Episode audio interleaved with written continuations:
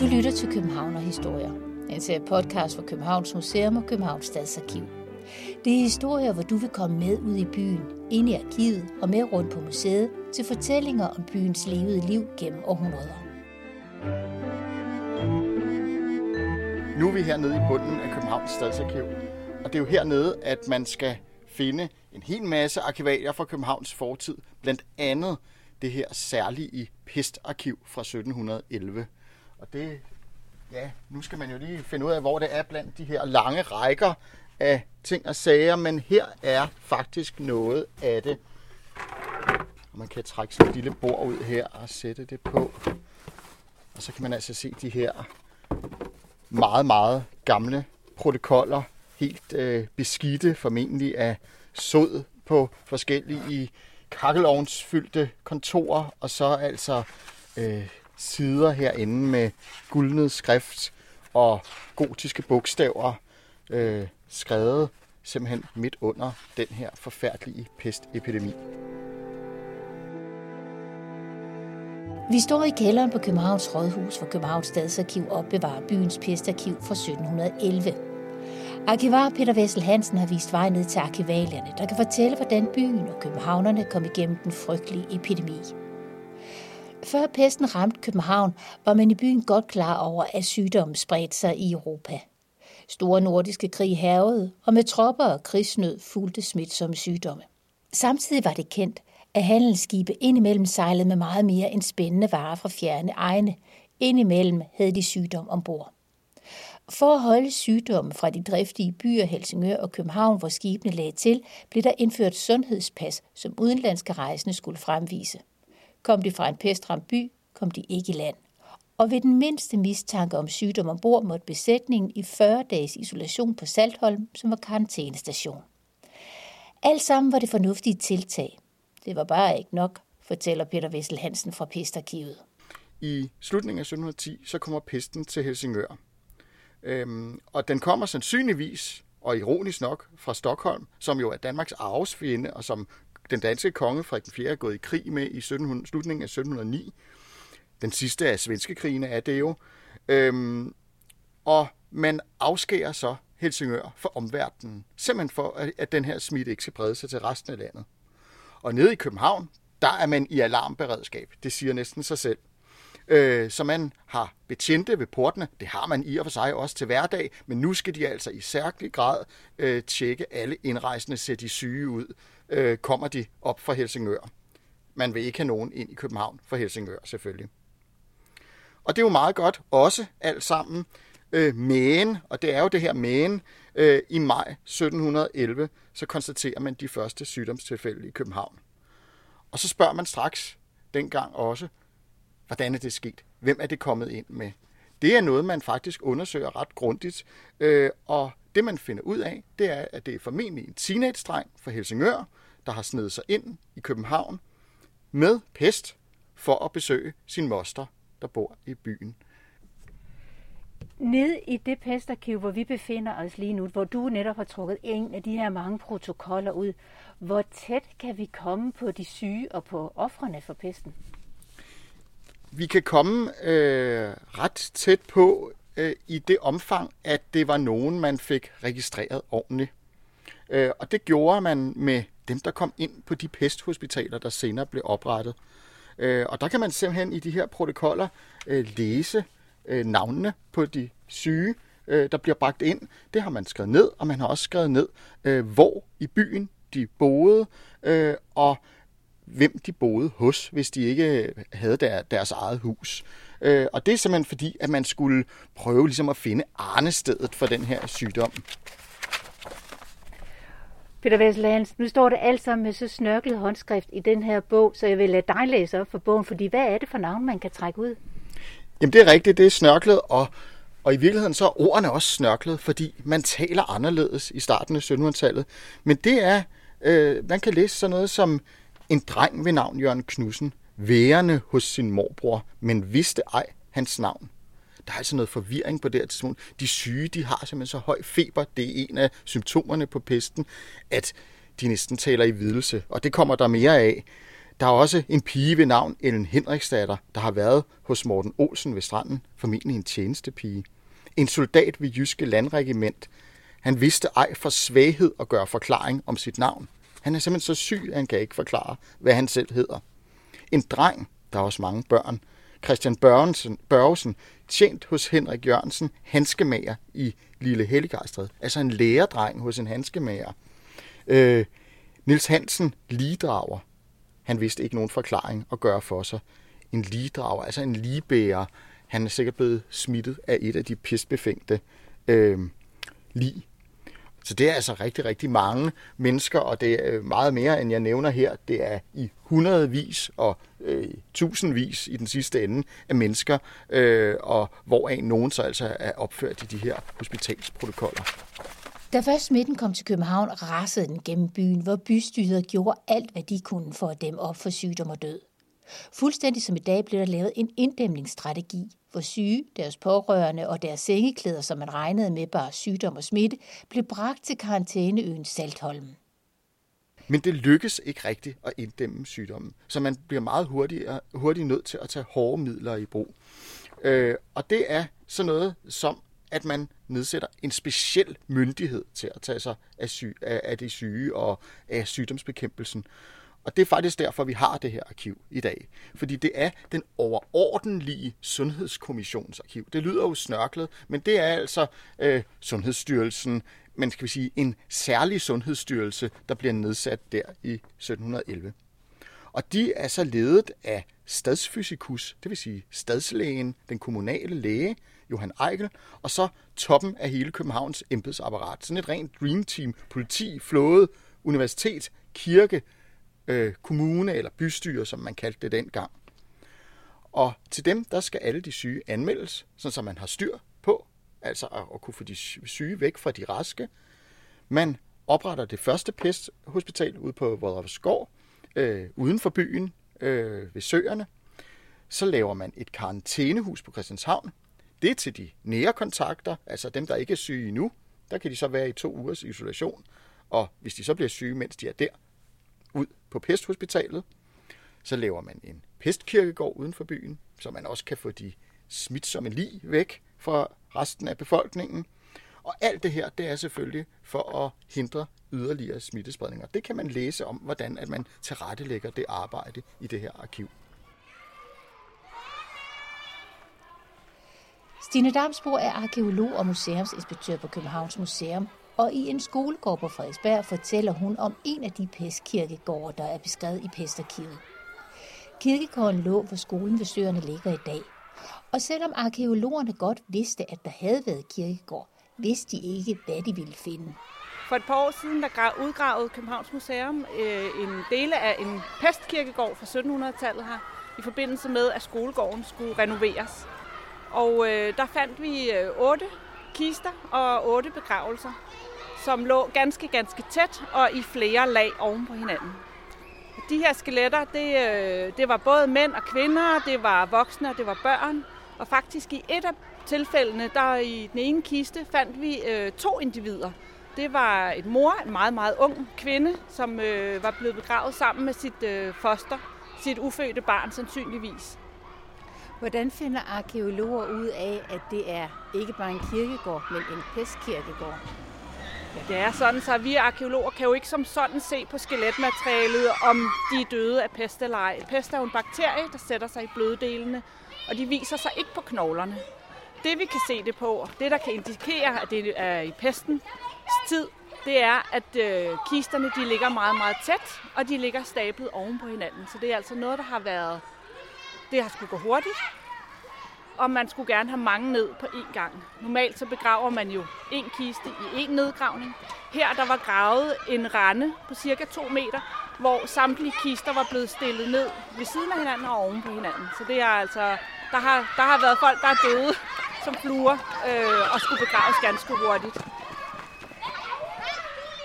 Så man kan høre, at der er en masse vidunderlige børn, der er ude og leger lige netop nu, hvor vi står her på skolen og taler sammen. Og det bringer mig jo ganske naturligt til det næste spørgsmål. Når I laver sådan en udgravning, tager I så alt med jer, eller er der stadigvæk pestkirkegård her under skolegården? Jamen alt det, der står til at skulle ødelægges af entreprenøren, der skal ned og grave og i det her tilfælde anlægge et kloakrør, det tager vi op. Men der ligger fortsat skeletter hernede, der hvor entreprenøren ikke er gået under. Så der er fortsat kirkegård her i området. De knogler, som Stine Damsbo og hendes kollegaer fandt, er nu på Københavns Museum. De er blevet undersøgt, og fremover vil de blive brugt til videre forskning. Ikke bare på museet, men også tværfagligt, så andre fagområder end arkeologien kan blive klogere på historien. Peskirkegården er usynlig i dag, men i sommeren sytten elleve var den blevet en tragisk nødvendighed i byen, for sygdommen eksploderede. Folk boede tæt, der var mange fattige, det var umuligt at holde afstand, og i august sytten elleve satte kongen og hans dreamteam ind med en særlov, som den dag i dag findes i pestarkivet på Københavns Stadsarkiv. Mange af de ting, som man bestemmer i loven, det er jo skærpelser af de ting, man hele tiden har gjort. Altså, man prøver med noget hygiejne, som hvor godt man nu kan i sytten elleve. Social afstand, isolation. Ting, som vi altså alt sammen kender ret godt i dag også. Men så er der en særlig ting, som i virkeligheden man synes er vigtigere end alt det. Og det er, at københavnerne skal stoppe med deres syndige livsførsel, står der. Og det handler om, at Gud er vred på københavnerne, mener man. Øh, og at man mener, at pesten, det er Guds straf, og vi øh, skal altså forstå det helt bogstaveligt på det her tidspunkt. Så det, man skal gøre, det er, at man skal bede til Gud og bede ham om syndsforladelse. Man kan sige, at de åndelige værnemidler, det er de mest effektive værnemidler overhovedet, fordi hvis Gud er vred, så virker alle de andre foranstaltninger ikke. Men hvis Gud bliver mildnet, så virker de ting, man gør selv, altså hygiejne osv. Alle de her tiltag, og ovenikøbet den her frygtelige sygdom, hvordan påvirker det København? Det påvirker København på mange forskellige måder. Hvis vi, vi skal huske på, at det her det er en by, hvor at der er både rig og fattig, og langt de fleste de er fattige eller mindre bemidlede. Og de bliver ikke behandlet ens. Og det er helt naturligt på det her tidspunkt. Man har på det her tidspunkt en samfundsopbygning, der hedder standssamfundet, hvor at de rige de har flere rettigheder, eller de fine kunne man også kalde dem, de har flere rettigheder, og de fattige eller almuen, de har færre rettigheder. Så det er ganske naturligt, at de rige bliver behandlet bedre end de fattige. De fattige, det kunne for eksempel være i Brøndstræde-kvarteret, de får udgangsforbud, de bliver låst inde i deres huse, og de kan komme en tur i karantænehuset. Mens at de rige, de får lov til at isolere sig i deres egne huse, det kan de også bedre, fordi de har større boliger, så de kan jo godt isolere sig fra hinanden øh, i særskilte værelser. Og på den måde, så kan de så undgå både den fare for smitte og det ubehag, der er ved at blive blandet sammen med kan sige, pøblen henne i karantænehuset. Så er der også nogen, der er så velhavende, at de simpelthen kan forlade byen og tage ud på et landsted eller tage væk. Meget klogt, må man sige. Det gør kongen for eksempel også. Han har jo en krig, han skal passe over i Sverige, så der kan han smutte hen i midten af juli. Så det er sådan, sådan som byen det udvikler sig i, i første omgang. Man kan så sige, at så som tiden den går, der bliver der nogle lidt værre tilstande. For det første, så kan kommissionen og myndighederne ikke rigtig følge med. Så ude på pest, det første pesthospital, der begynder man at måtte indkvartere øh, de syge i telte og ligefrem under åben himmel. Og, og man er altså også nødt til at oprette endnu et pesthospital på øh, et, et øh, militærhospital, der hedder Ladegården. Og det er der, hvor vi har en protokol fra.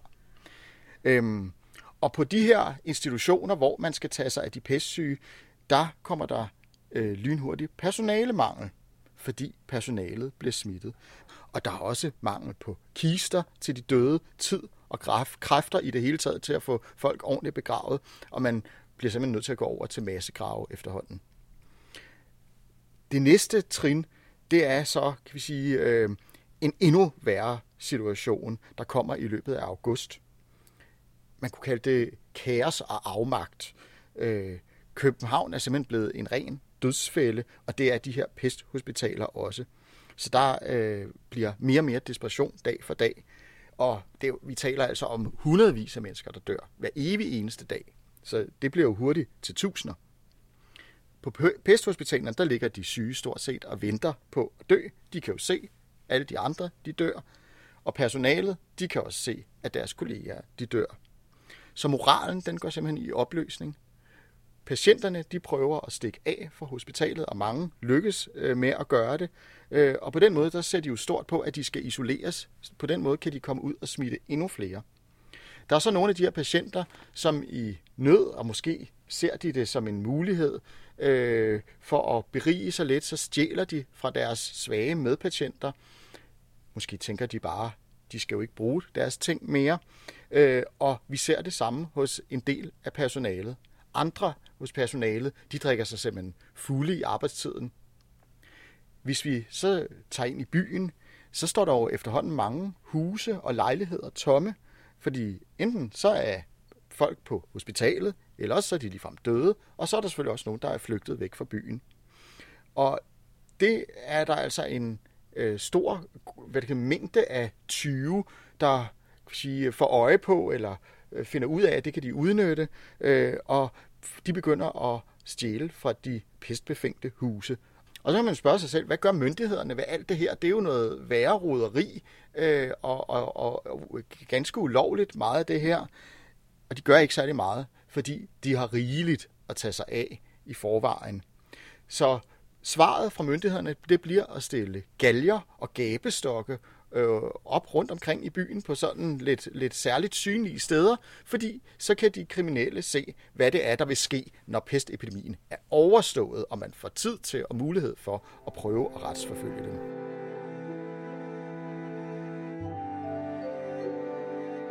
Peter Wessel Hansen, hvad er det, der kommer til at bringe en ende på pesten? Det klinger af. Der har simpelthen været så mange syge, som pesten nu skulle tage, og så stilner epidemien af. Og det gør den i november sytten elleve. Så går dødstallet hen til nogenlunde normale forhold. Men på det tidspunkt, der er der også femogtyve tusind københavnere, der har måttet lade livet til pesten. Ud af de her femogtres tusind indbyggere. Det er altså cirka en tredjedel af byens indbyggere. Så det er jo voldsomt, og vi taler altså på ganske, ganske få måneder. Og på det tidspunkt, hvor man kan se, nu det her hvad er slut, så går fokus lynhurtigt fra de syge til de raske. Nu skal byen genrejses, og det skal den ved, at man får ryddet op og smidt ud, altså sengeklæder, alt der har været med syge at gøre. Og der går simpelthen nærmest en hovedrengøring i gang i København, og den varer helt frem til foråret sytten tolv. Og den anden april øh, sytten tolv, der genåbner man så København for omverdenen. Porte og markeder åbner. Byen, den er simpelthen sikker igen. Og der kommer også, kan vi sige, et efterspil med Gud, som man er, jo er meget optaget af. Og det er jo ikke sådan, at man er sur på Gud. Næh, man takker Gud. Nu har Gud endelig stoppet den her epidemi. Han har taget, hvad han skulle tage i straf for den syndige livsførsel, og derfor så bliver der afholdt takkegudstjenester i alle danske kirker i slutningen af april sytten tolv.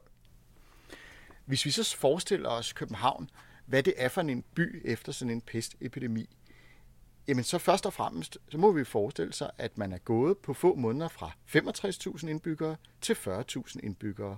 I en by, der ligger inde bag et voldsystem på et relativt lille areal. Der har jo simpelthen været mere plads omkring en. Der er også hele familier, der er udraderet, forsvundet, døde. Andre familier, de er decimeret. Øhm, der er huse, lejligheder og værksteder, der står tomme rundt omkring i byen. Der er forsørgere, altså fædre, mødre, der er døde øh, fra børn eller fra koner eller mænd, øh, og som nu står tilbage og mangler simpelthen dem til at hjælpe sig og til at, og, og, og, sige, tjene penge til familien. Så for nogen, der bliver pesten egentlig faktisk bare begyndelsen på en lang, smertefuld derute, der varer meget længere tid, og måske i virkeligheden øh, gør enden på deres liv på den måde. Og så er der den omvendte ting. Det er, at for nogen af københavnerne, der bliver pesten nærmest sådan et mørkt forspil til nye lyse tider. Fordi når der står tomme forretningslokaler, der er tomme lejligheder, der er skomager og øh, handlende, der er døde, så er der jo plads, mere plads til andre. Så der er simpelthen nogen, der også kommer til at leve, leve, leve godt videre på, at der øh, nu er mere plads til dem i erhvervslivet eller i, på boligmarkedet. Øh, man kan sige, at det er jo det gamle ordsprog, den enes død, den andens brød.